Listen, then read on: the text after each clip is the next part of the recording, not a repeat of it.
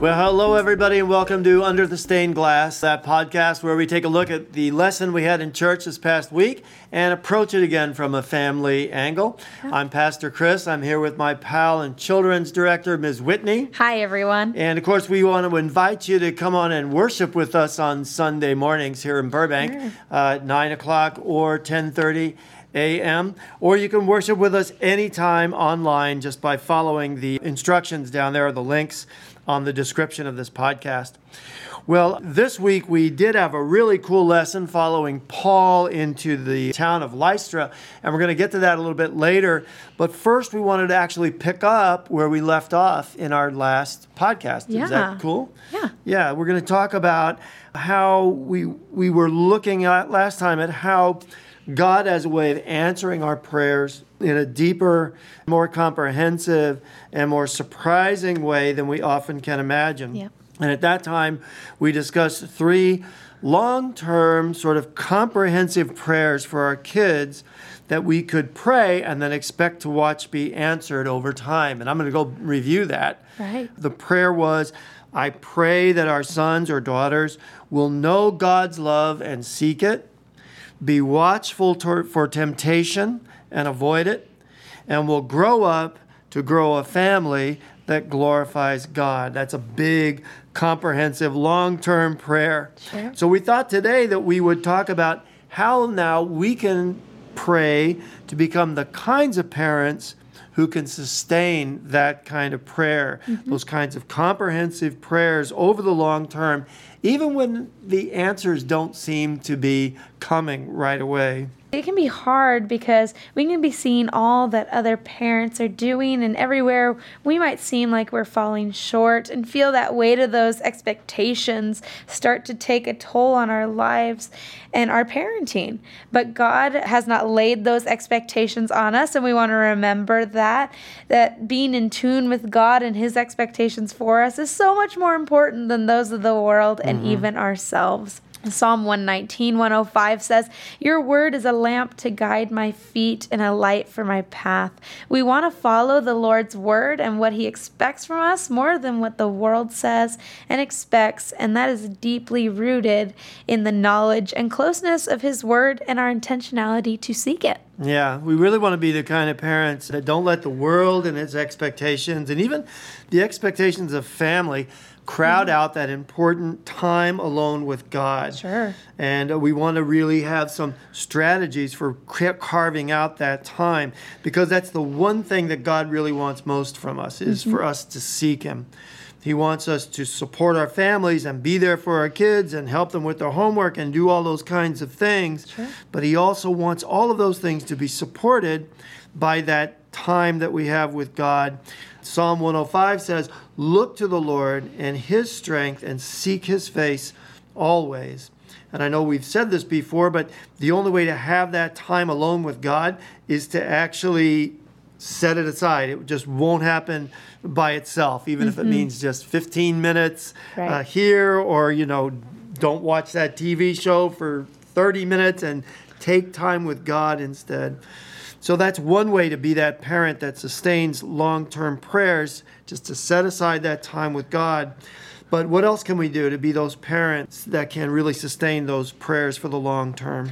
Well, as parents building a godly home, we want to make sure that God is at the center of all things, the difficult and the really, really good. And one of the ways to do this is to cultivate gratitude in the family.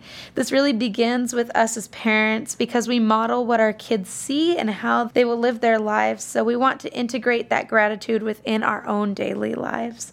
Psalm 35 18 beautifully says, I will thank you in front of the great assembly. I will praise you before all the people. Being able to be a leader in our household when it comes to gratitude makes it crucial that our gratitude is not hidden. We want to be bold in giving all praise to God in those times that we are speaking to our children or to others, and make sure that we show our children that God is at the heart of everything we achieve and all that we have. Yeah. Gratitude is the gateway to hope and what we believe is really possible. Mm-hmm. When we remember all the good things that God has given us, we naturally open our minds and our hearts to looking ahead exactly. with expectation. Psalm 105 continues in that psalm. It says, Remember the wonders that He has done, His miracles, and the judgments He has pronounced. The more that we live in gratitude, the more open we'll be to the surprising ways that God can answer our prayers for our mm-hmm. kids and even if those answers are taking a little bit of time in coming. So, finally, I do want to talk a little bit about that story that we had in yeah. church. You'll see where it links up. Paul comes into the town of Lystra with Barnabas. Sure. And while he's there, he heals a man who has been unable to walk since birth.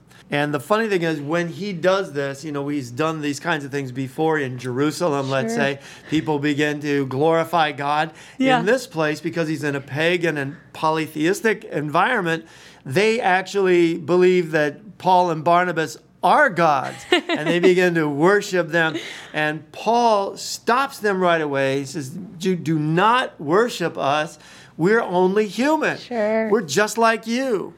And uh, that's something I think that as parents we often forget is that we are really only human, that we can only do so much. We want to be those kinds of parents that recognize that we are only human. Sure. And therefore cultivate a trust in God. We are definitely only human, and there's only so much we can do and so much that we will ever get right.